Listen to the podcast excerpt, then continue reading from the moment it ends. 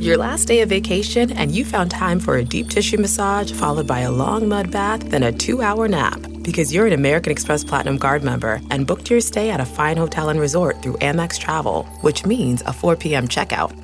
And those relaxing vacation vibes can keep going at the airport in the Centurion Lounge. Just a splash. Before you board the plane, back to reality. That's the powerful backing of American Express. See how to elevate your travel experiences at americanexpress.com slash with Amex. Terms apply. Angie's list is now Angie, and we've heard a lot of theories about why. I thought it was an eco move. Fewer words, less paper.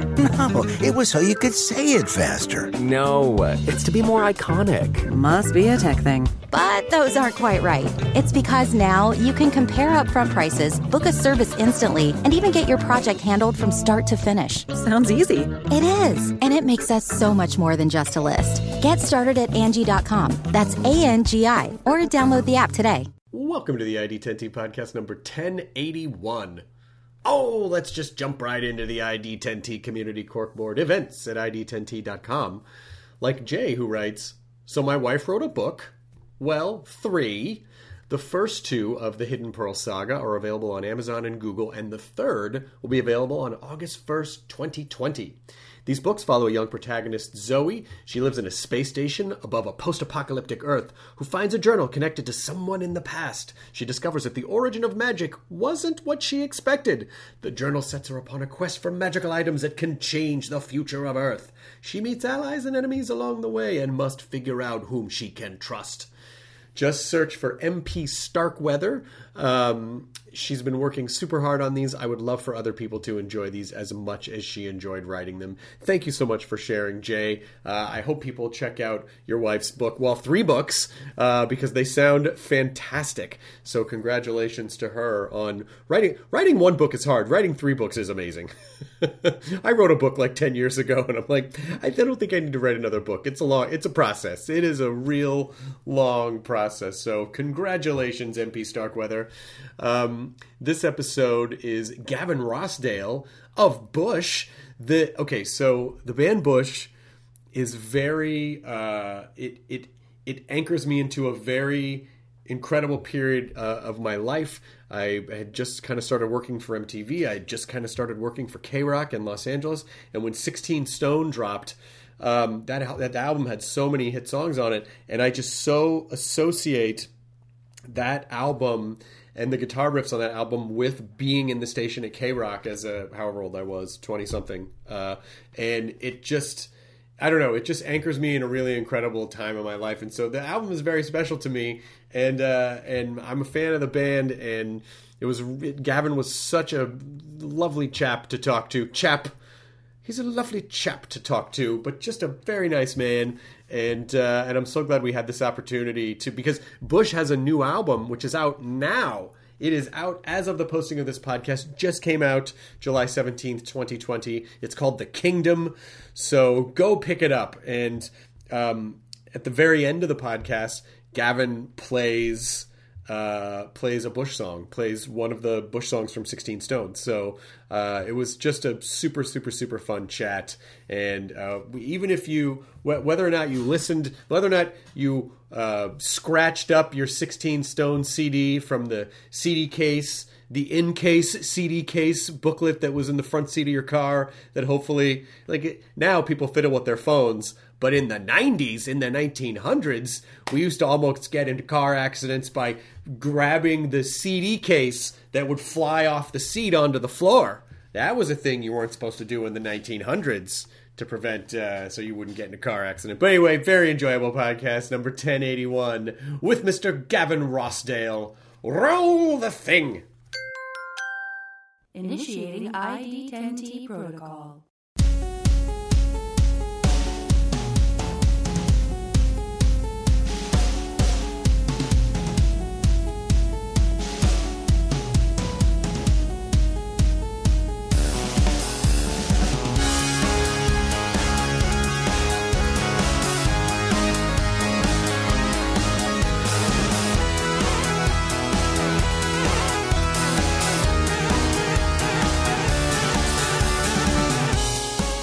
Kids hanging in there? Uh, they're doing great. They they've been away with their mum. Um, we started off the quarantine thing together, and then they went away with their mum, and um, and so I began the assignment part of school, which was this. This is the hidden, this silent beginning, which was like the chaos of like three boys, two older boys, like, here's your assignments. You know, I'm going to leave the room. Good luck doing those assignments. You know, so, that first week was nuts. And like, all I kept thinking was like, you know, um, at my kids' school, they were like, you haven't done any hoarding yet?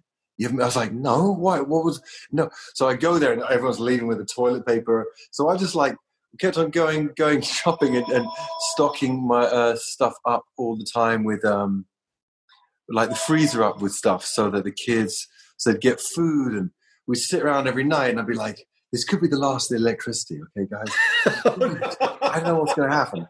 I bought all the candles in town and, uh, you know what I mean? See, so, yeah. so then we did that. Then, then they brought, um, I did one week of um, the organized one, you know what I mean? The, the sort of the online school.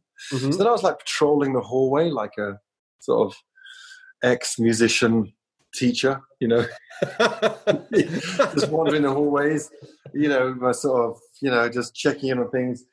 And then I was getting really, I was getting, I suffered uh, emotional abuse at the hands of my 11 year old who was telling me that my English way of doing long division is not right, even though my answer was right and his wasn't. Was you like, know, the yeah, you, you should show yeah.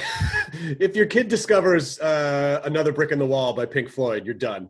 Um, but the the idea that there's a new math and a new way to solve math problems.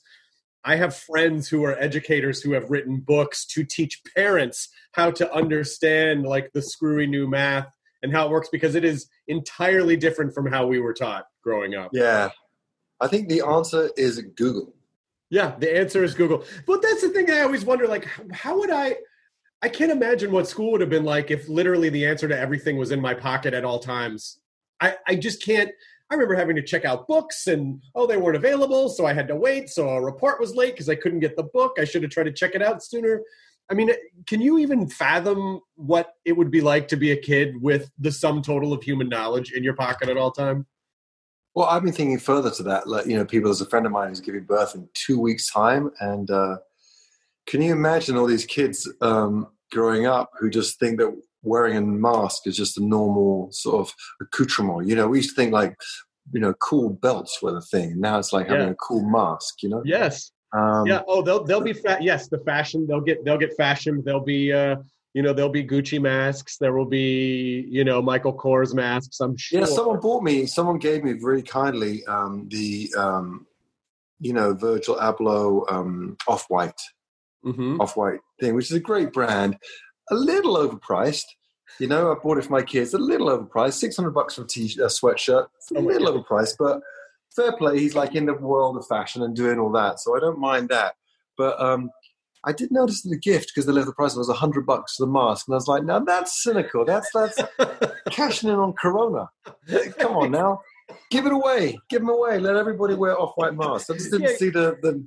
It must have cost at least three dollars to make. And probably three dollars, maybe four. Maybe they're going, they're going crazy. So I'm like, that's a markup. Come on. Yeah, I mean, I know I know people who are selling them for almost nothing, who are at home cutting up fabric and making them by hand right. who are making them with their hands and they're selling them for like fifteen dollars. So yeah. I mean, you know, you're you, you're paying you're paying for brand a little bit. You know what I mean? It's just it's just it's just capitalism. You're just paying for capitalism. No, absolutely. I just thought there could be one respite. You know, take one deep breath during the corona. Nope, no, no, no, no. Still a chance to get people where they're down. Well, people lose their jobs. People lose their jobs, but you know what? A seven hundred percent markup it's all good. It's all good. When, it's all fa- it's fashion. When you tour again, is there going to be like at the merch table, like they're, they're going to be masks with the t-shirts and all the there'll be there's going to be like tour masks. Hell yeah, hazmat suits. I'm going to have entire hazmat suits. You know, that's a fantastic um, idea. Yeah. Can you were you you were supposed were you supposed to be touring as we speak? I'm always supposed to be touring.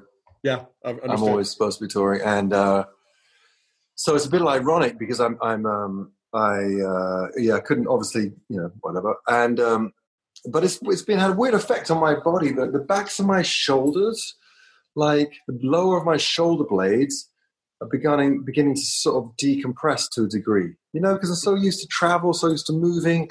So the other side of it is is um is that yeah, I'm meant to be on tour, but it's weird for my body to not be traveling, not doing stuff. Yeah, and it, it I wonder how it'll be to because I, I, don't. It's obviously I I don't think a switch is going to flip, and all of a sudden we're just going to be in in high energy mode again. I think it will be gradual, but I do wonder like all the people who are so used to the momentum of go go go go go go, and then slamming on the brakes if it'll be if it'll take a little while to work back up to that momentum or maybe do you think you might decide by the end of all this like i don't know if i need to tour all the time maybe just some of the time i don't tour i tour like we tour like four five months of the year. Oh that's not bad. So it feels like well it's it's a lot you know it's a lot um, but i'm never away for more than three weeks or so. Three weeks is the limit that i go away for.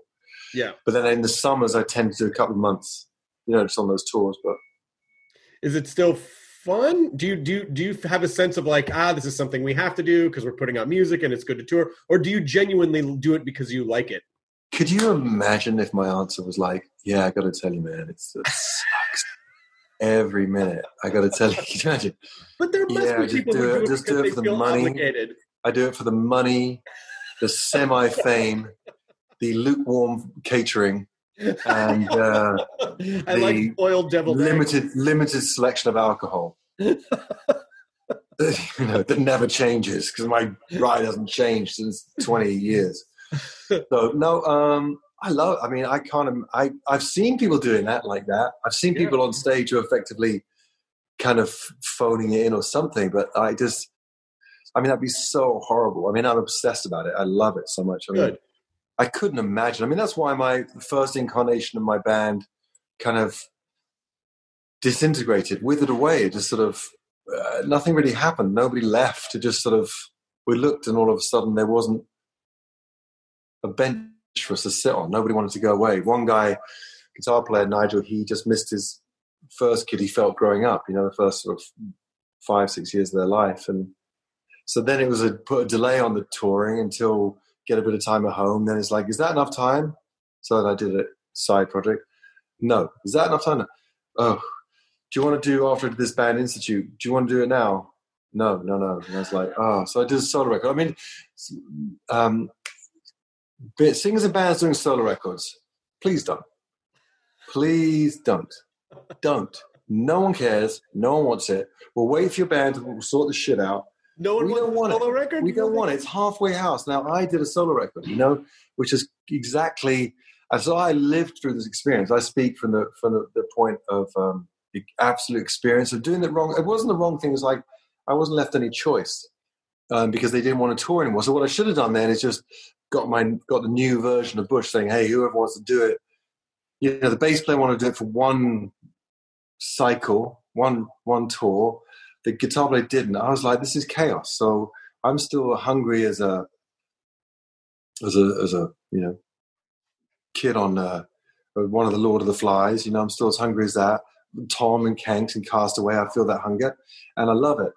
So there's no way to do it. I mean, you know, there's some people that are trying to get on that slot that you got. That if you don't deliver, I mean, I think the, the, the adage of being as good as your last song, last release, last show, it just holds true. Don't you find that your last stand up is like that's where it's at. That's how good you are. Well, no, but, I was really good at the Beacon Theatre four years ago. I was amazing. I was on fire that night. but I, you know, for me, having done both, I, it, but it's different for stand-ups because, like, I need to. Theaters are fun once the act is in a very presentational mode.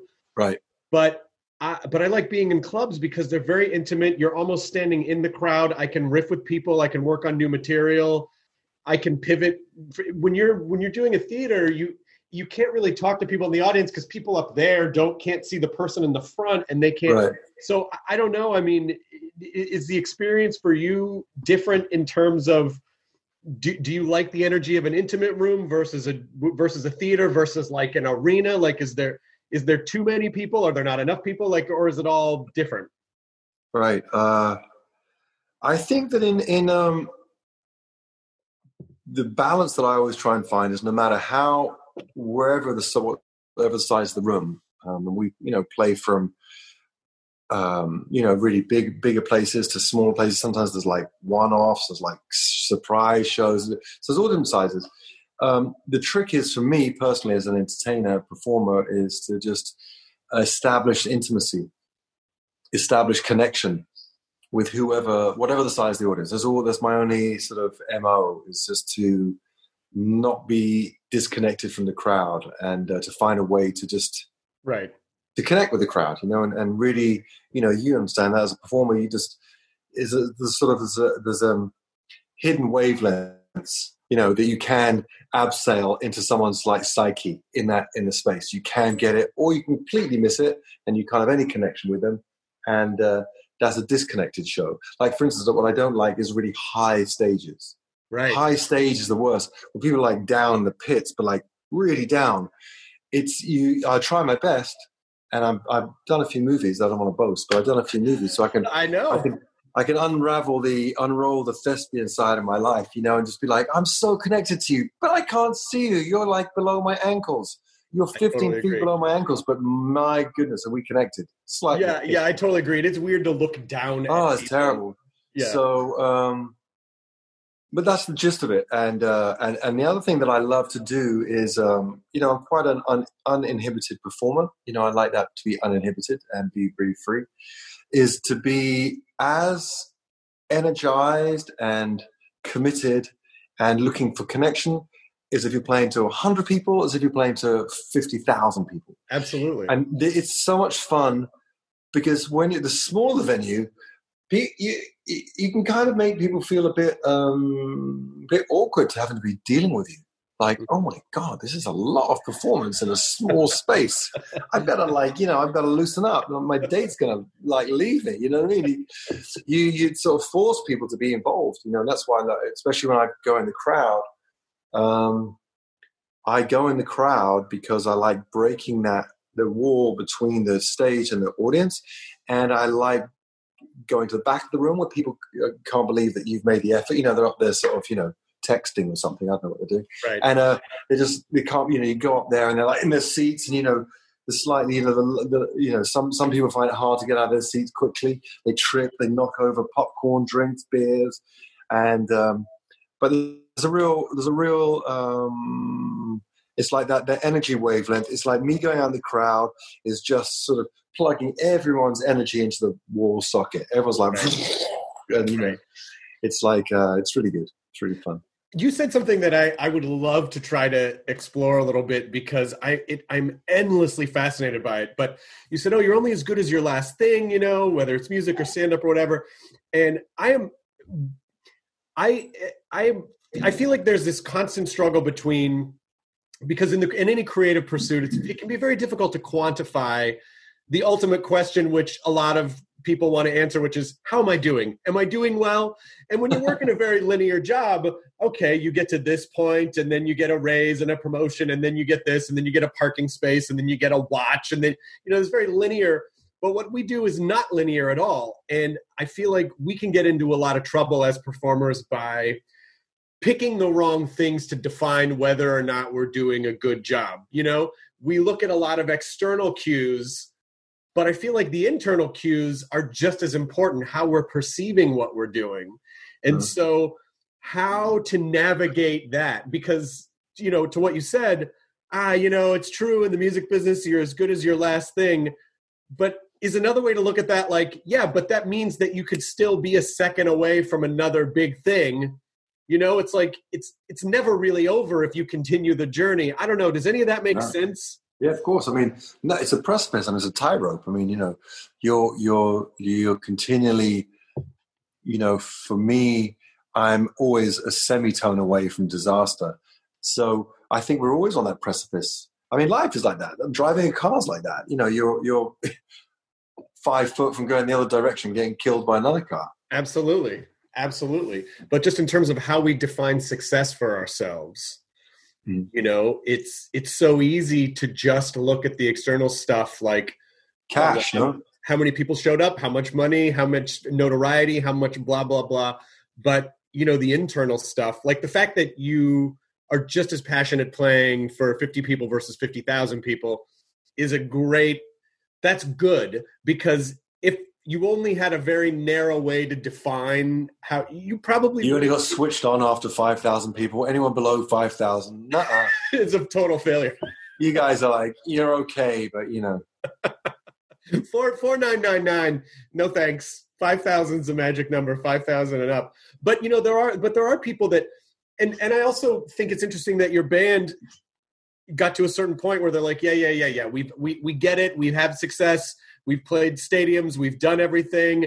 But now there's life stuff. And you never think about the life stuff when you're in your 20s. You just think about playing for stadiums, I would imagine, yeah. right? Yeah. Yeah, they, I suppose they're more responsible for me. They had kids earlier. Um, I'm lucky, you know, I can bring my kids out on the road. And um, I don't know, there's a sort of a weird side of me that even though it's, it is hard and challenging to be away from them, I'm with them half the time because of, you know, my divorce, but um, it's what I do. And I think that when you have kids, you know, I wanted them to join my life, not my, my life to join them, you know, and so therefore that's, and especially now it's not, you know, the you know, streaming. I mean, we, we both remember the times when musicians could exist by selling records. And now that's a sort of a, a, sort of, I don't know, that's a, that's a storybook. That's a history class now.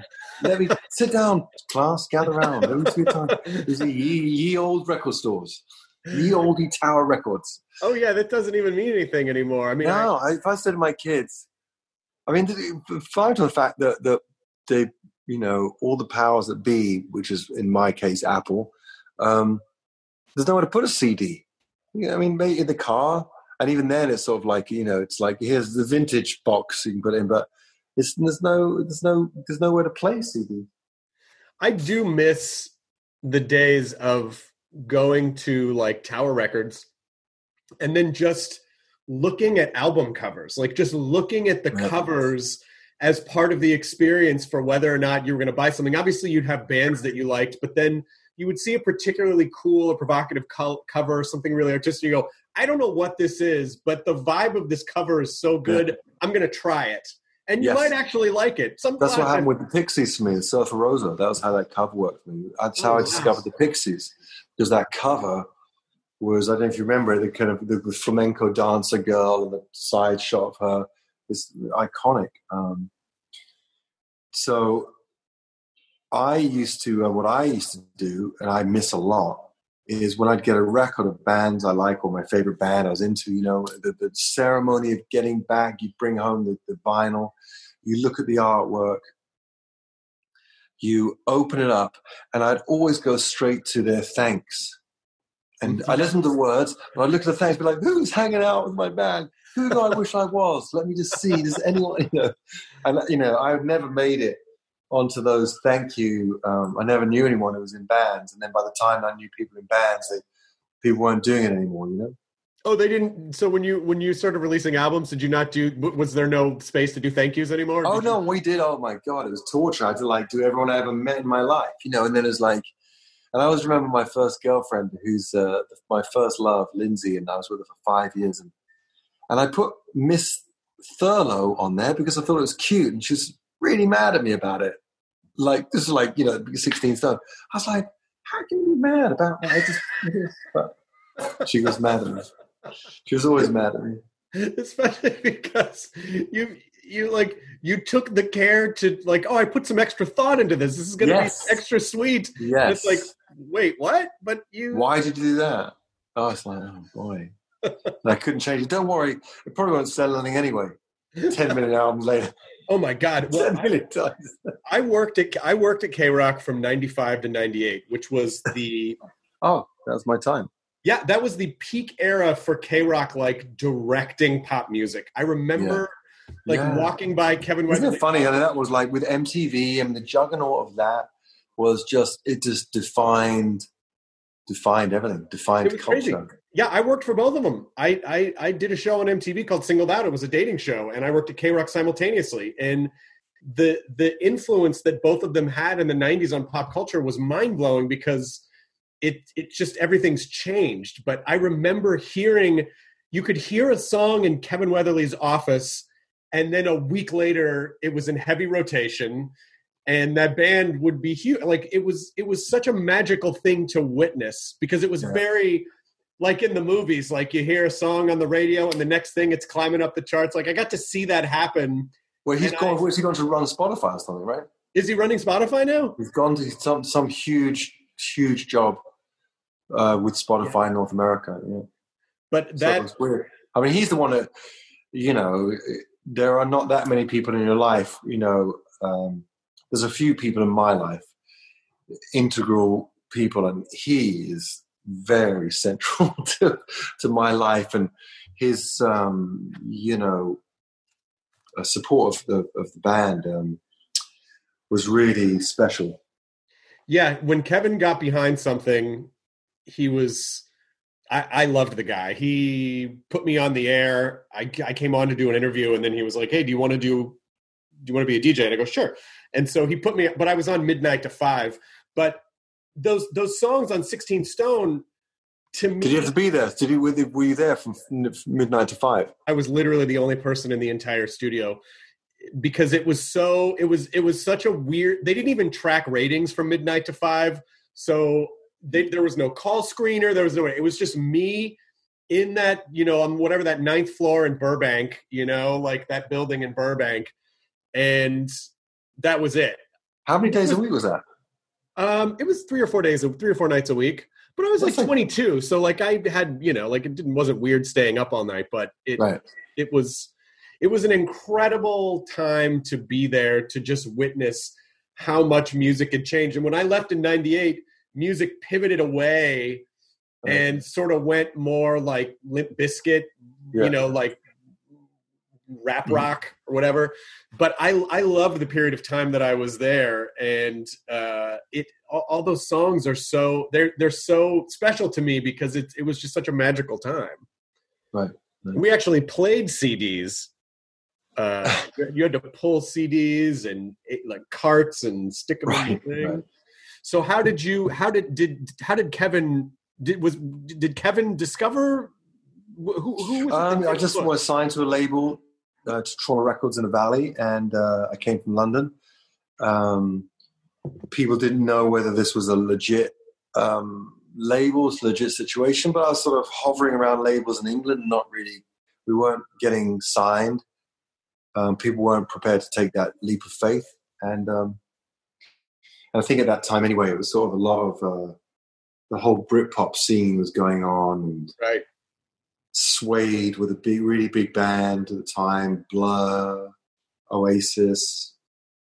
So we were like an anomaly anyway. We were like, want to be the Pixies. And so, so then to do a record company, do a record deal in a foreign country like they did in um, with 4AD in London, I saw it as a, I saw it as a chance to, um, I don't know, to be in the same. I thought something was happening to them, to us, what was happening to them, and so um, we we actually had the record and it, it went to uh, Hollywood Records. Was our distributor and this this guy Frank Wells was killed in a helicopter crash.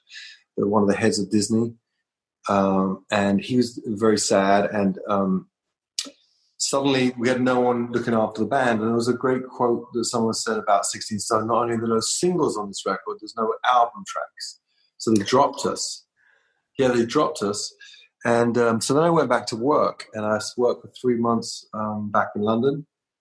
I hadn't been. I'd been to America once, but I, I, I, no, I hadn't been to America then. I just had signed, made a record, and then I. So for me, I, I am so used to failure and so used to struggling that.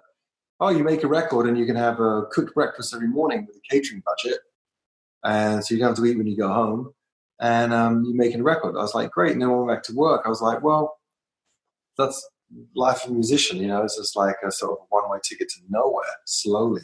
And um, then they called us up, and what happened was uh, my label had got it, it played at K Rock, it picked up by um, Ted Field over at Interscope Records, heard it on K Rock, and then him and Jimmy Iovine, and so it was Ted Field's project basically, and um, and then that was the end of that. Then then K Rock that blew up. Then we had the power of Interscope, and then we had MTV was helping us with the videos, you know, and um, that was the juggernaut. Wasn't that amazing? I often think about MTV And it's such a shame they don't play music videos. Imagine if they managed if they played music videos now. People would be watching it all the time. I don't know the reason. So there, I can, I can, I have two answers for you for that. If you want, What to I think is amazing. One, but before before you tell me, isn't it the genius concept about MTV that I only realized years later that we all paid for programming that wasn't even guaranteed to get on there. So we'd like either spend between you know two hundred fifty thousand. It's like so much money. That was a low video in the nineties. So say you only spent three hundred grand on a video, which was a, that was like a taking it easy video. Yeah right. in those terrible numbers. Now we we we do anything for three hundred grand, um, and uh, and then you you'd pay that, and then you'd sit there just. Please play it. Please do our programming. you know, nowadays, if you spend two hundred grand on a program on a Netflix, they're going to show it. That's it. Yeah. We'd spend it on a four-minute clip, and that wouldn't always get played. Terrible. Wow, genius for them. But so, go on. What was your theory of? Well, it's just that. So there. So I, I believe that there were, if I understand the way that worked. Number one. First of all, I can tell you that having done a television show on MTV for a long time, music video shows were the lowest rated shows Huh? because they, if more people had watched them, then they would have programmed them more. But when, when it started in the 80s, it was such a revolutionary thing. And even then, people said, well, attention spans, like the kids, Gen X, they're fucking idiots. You know, their attention spans, they're watching these three minute clips. But attention spans got shorter and shorter and shorter. So not only did they rate low, but at a certain point, MTV started to realize that they couldn't actually monetize just music video shows. They needed to own IP. So they started creating shows that they could create and license internationally, I imagine. And so it, it, it was a combination of those two things. But even in the 90s, people would say, like, ah, your fucking show, like MTV used to play music videos. I remember that in the 90s, people say that. And now, you know, I don't know, MTV's probably 40, about 40 years old. So MTV to me feels like a 40 year old guy, like, hey, what are you kids like? Let me see what I can make for you kids now, you know? So uh, that, so it just, it all changed. But you're right. The idea that you would invest a quarter of a million dollars and cross your fingers. If you're shopping while working, eating, or even listening to this podcast, then you know and love the thrill of the hunt. But are you getting the thrill of the best deals? Rakuten shoppers do. They get the brands they love with the most savings and cash back. And you can get it too. Start getting cash back at your favorite stores like Urban Outfitters, Sephora, and Nike and even stack sales on top of cash back. It's easy to use, and you get your cash back through PayPal or check. The idea is simple. Stores pay Rakuten for sending them shoppers, and Rakuten shares the money with you as cash back. Download the free Rakuten app and never miss a deal. Or go to Rakuten.com to start getting the most bang for your buck. That's R A K U T E N.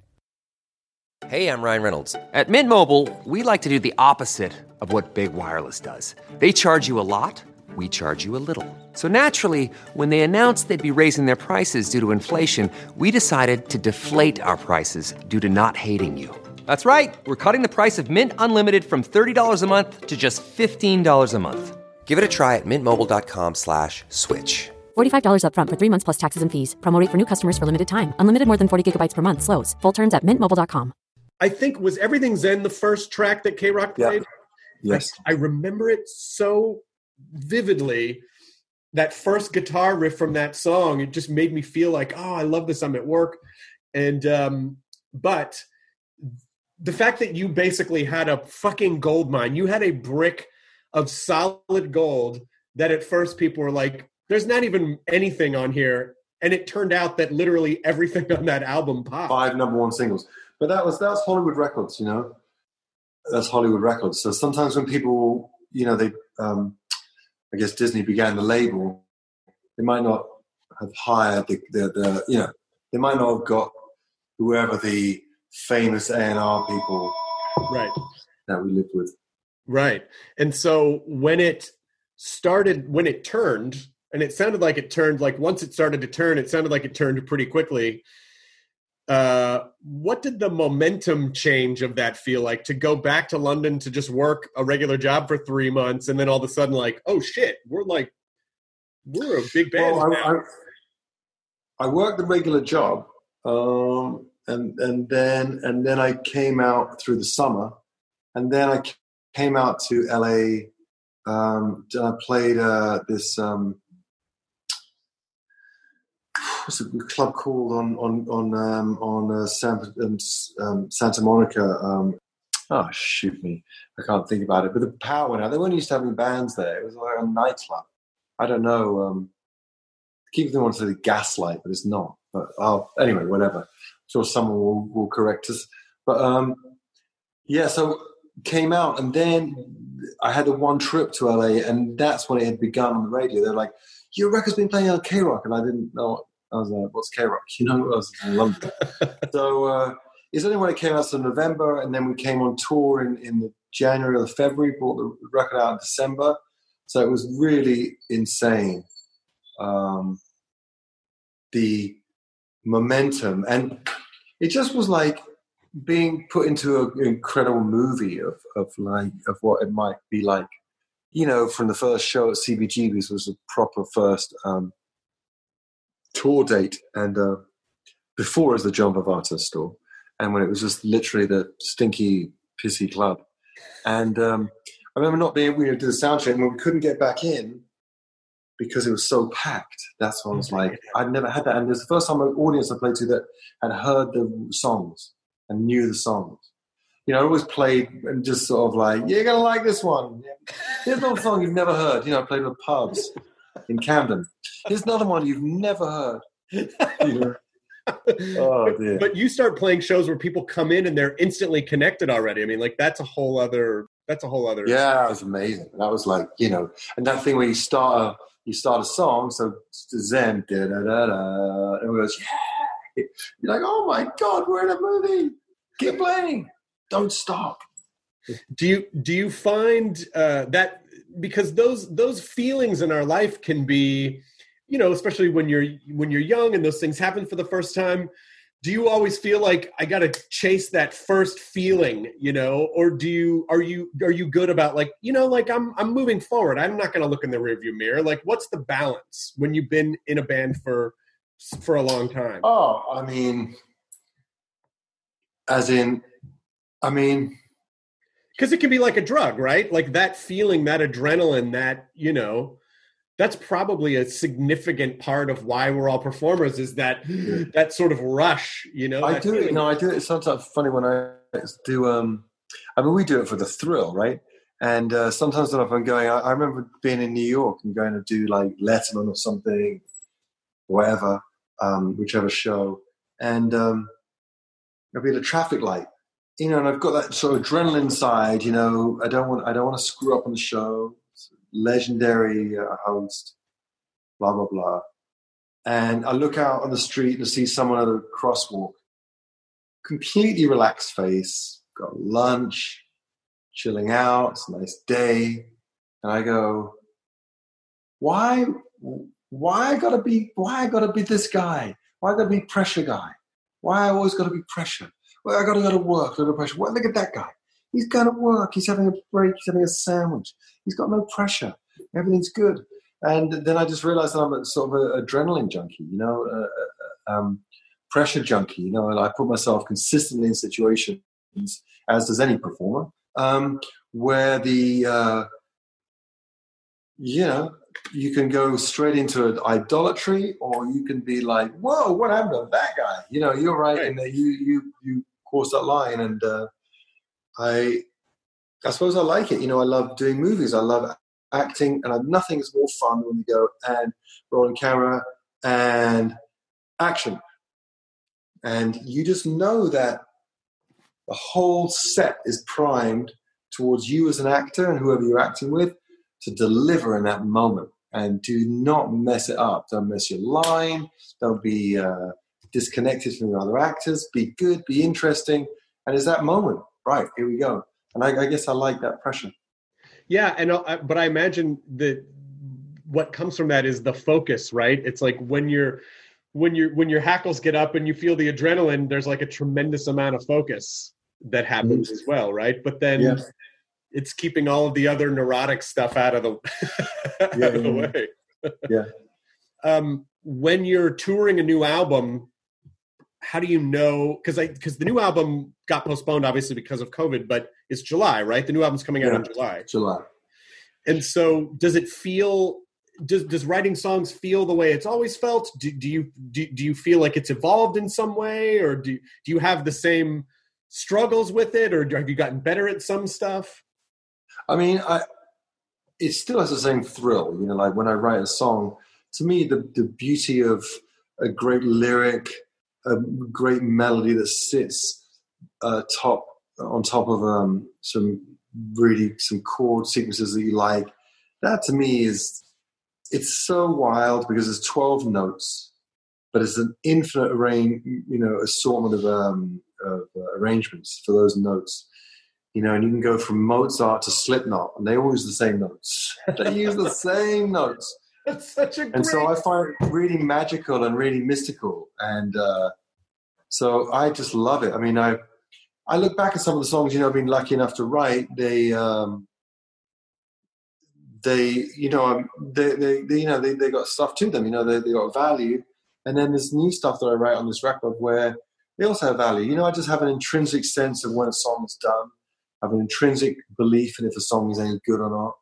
And um, so I think my instinct has gotten better, and I I hope I sing better. I hope I play better. But it's not to say that when I recorded certain songs, I didn't do them justice. And you know, it's just so if I'm just a self-made, you know, wandering minstrel with a band, you know, so I have an ancient job. You know, just I just happen to be on Zoom with a with a sort of a with a beautiful acoustic guitar here.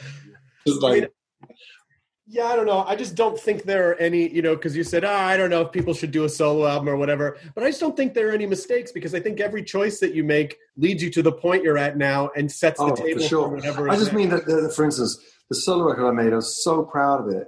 And I got so many songs on there that I prefer, if they had been Bush songs, I'd feel more connected to just drop them into the set sometimes. So I just, it just holds me back a little bit. It shouldn't, it doesn't matter. They're just songs. But, um, you know, to create a body of work, and I have all Bush, like 10 Bush records now, and then eight Bush records. This will be my eighth. And then two other records. I just wish there's other two, because it's the same same writer and same person and everything like that. And you know, look, I tried to just on the solo record just minimize the. On the one solo project, I went heavier on the Institute record, detuned heavy sort of um, heavy metal stuff produced by Page Hamilton from Helmet. And then on my solo record, I collaborated with loads of people and um, and tried to use less guitars for emphasis. And everyone's like, "Where's the guitars? Ah, no, guitars." hey, let me try something new. What the fuck? Come on, guys. Yeah, yeah, yeah. I mean, like, so I'm really, I, I'm proud of those records. I don't mind having done like that. I mean, as you say, I do believe in a very Buddhist sense, whilst not being a Buddhist, that it's just all, it's all, we're all on this this mad journey we're meant to be on, and uh, the, the rough times are meant to be there to illuminate the good times or to inform the good times, and bad songs are there to be to get to the good ones, and um, this is how it goes. You know, and, and whilst you know we're talking about this whole thing of making every show amazing, good, and that, you can't guarantee that everything's as good. You can't be the same, consistently the same. You know, one night you're going to be funnier on Friday than you were on Sunday. Absolutely. Um, I actually, by the way, wish there weren't any gigs on Sundays because everyone's slightly different, wrong mindset. Everyone's like, you know, it's Sunday. Yeah, no, I My- never. I, I didn't do my homework. Yeah. It's like a ten percent less. Gotta go to work Why are you tomorrow. playing on Sunday? yeah, you have to go to work the next day. It's not like yeah, Sunday shows. People are just not as free. There's mellow, you know, more mellow. You know, it's like, okay, everyone sit down. Let's all sit down. It's Sunday. Or maybe they're just tired from Friday and Saturday, so Sunday's like wrapping it up for them. It's like yeah, oh, some look other band got their whole chutzpah on a Friday and Saturday, and we're screwed. We just got the, we got the dredges. Thanks for that. I gave my old socks and a really terrible T-shirt. So as we're because I think I have you for ten more minutes, and I think uh, are you are you going to do a song or do you are you going to record it separately? No, I they they asked me if I would do a song for you. As uh, you know, It was very Yeah. tough to. They said, "Oh, uh, you know, uh, Gavin will play, a, you know, any Bush song you want." And I go, "I don't." th- There's like so many of them are so meaningful to me. I mean, everything Zen is so meaningful because it, like, it helped define that era that I worked at KROQ. But then, you know, Machine Head just seemed like, oh, it's like a, it's such a fun song. I'd love to hear acoustically. But Come Down is also a song that I fucking adore. So I, I don't know. Is there is there one that is more particularly meaningful to you that you like? Does anyone ever ask you what you want to play? No, not really. But um, um, I, I well, I took the opportunity because I, I thought I never haven't done Machine Head much, so I tried. I did Great. a sort of a version. I love it. I did a version of it. It's not. It's not. I mean, I can't. I'm not going to be able to do the. I, I've done it where I do acoustic. Da, da, da, I do the whole line. I was playing yesterday, and I was just like, I don't know. Does this sound a bit like, you know, um, not mindful of the fact there's no one else playing with me? I'm playing on an acoustic. You know, it's like no, this sounds. So anyway, so I, I did. I worked up a little arrangement of Great. machine. If you're Head. happy, if you're happy with that, I'm more than happy with that. And yeah, I never uh, done it before. I never done it before. So I did when I did the Machine Head one before. It had a certain style, and then when I played it yesterday, I was like, I wonder if something else. So I, I've done a different, um, different arrangement of it, kind of thing. This episode is brought to you in part by Audible, your go to destination for thrilling audio entertainment. Whether you're looking for a hair raising experience to enjoy while you're on the move or eager to dive into sinister and shocking tales, Audible has an exclusive collection of thrillers from best selling authors that will keep you on the edge of your seat, like The Guest List by Lucy Foley. Experience stories like never before, where every chilling detail is brought to life by captivating sound design. Plus, as an Audible member, choose one title a month to make yours forever. And now, new members can try Audible free for 30 days. Just visit audible.com slash WonderyPod or text WonderyPod to 500 500. That's audible.com slash WonderyPod or text WonderyPod to 500 500. Okay, it's time to commit. 2024 is the year for prioritizing yourself. Begin your new smile journey with Byte, and you could start seeing results in just two to three weeks. Just order your at home impression kit today for only $14.95 at Byte.com. Byte clear aligners are doctor directed and delivered to your door. Treatment costs thousands less than braces. Plus, they offer financing options, accept eligible insurance, and you can pay with your HSA FSA. Get 80% off your impression kit when you use code WONDERY at Byte.com. That's B-Y-T-E dot com. Start your confidence journey today with Byte. So we'll see.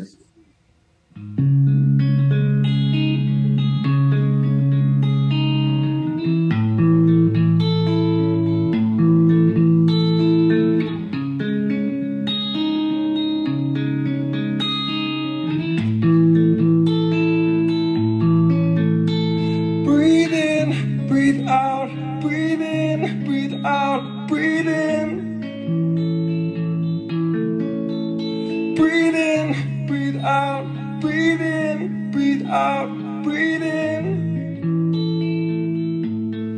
Tied to a wheel, fingers gotta feel.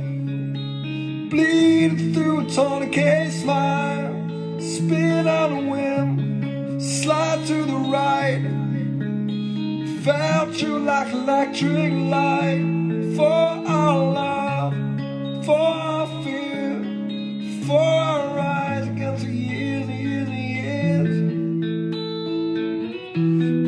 machine head, than the rest.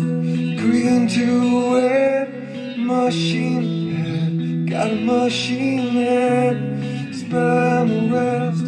Green to red. Walk for my machine. Walk for my machine.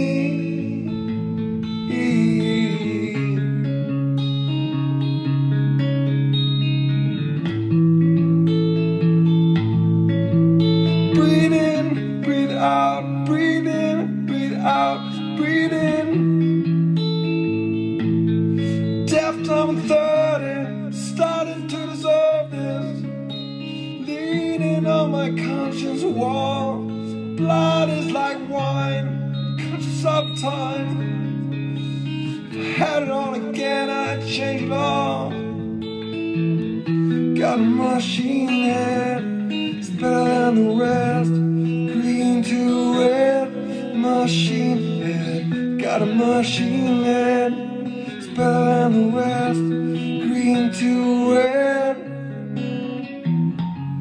Walk from my machine, I walk from my machine.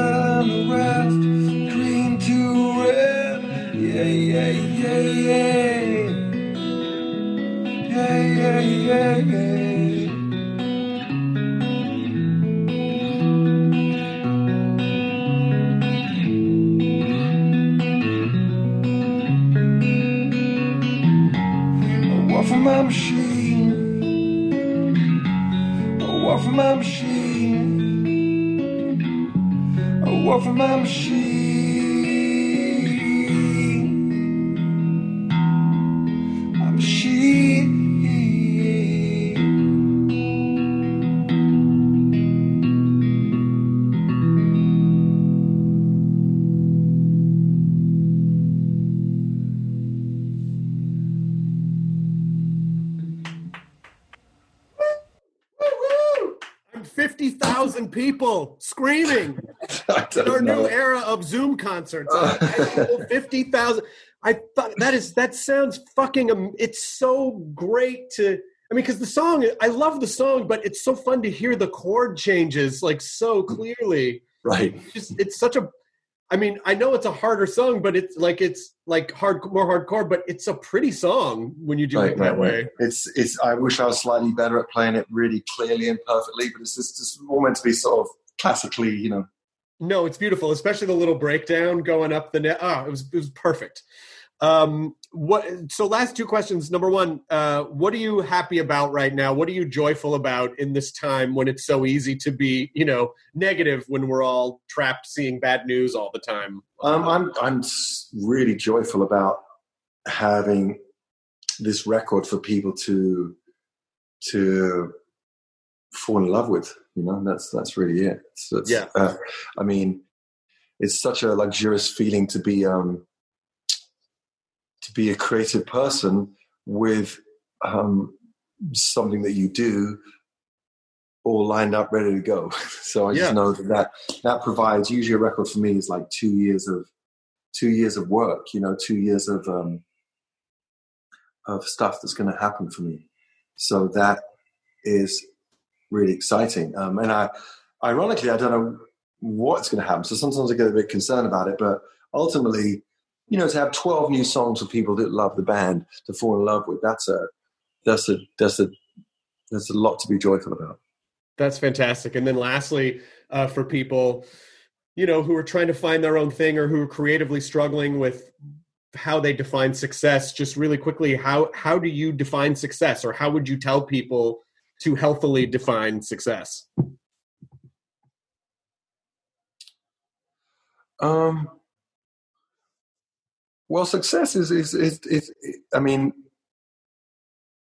there's a sense of achievement in success, um, of course.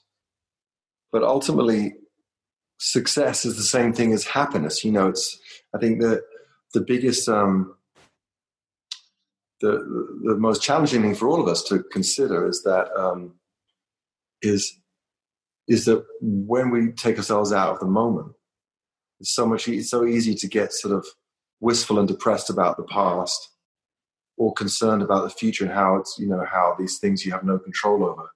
And so that depression comes from the future. So it's so difficult saying the present. So being uh, productive as on a minimal level as possible being productive um, and feeling that gives a sense of self um, it can be as stupid as making your bed. It can be as, as, as, as stupid as building a house, whatever. It's just a sense of self, self worth. But it's also a sense of accepting you're in the right position at the right time. And so much depression and sadness comes from um, uh, uh, projecting into the future and a bad image and a bad picture. So right.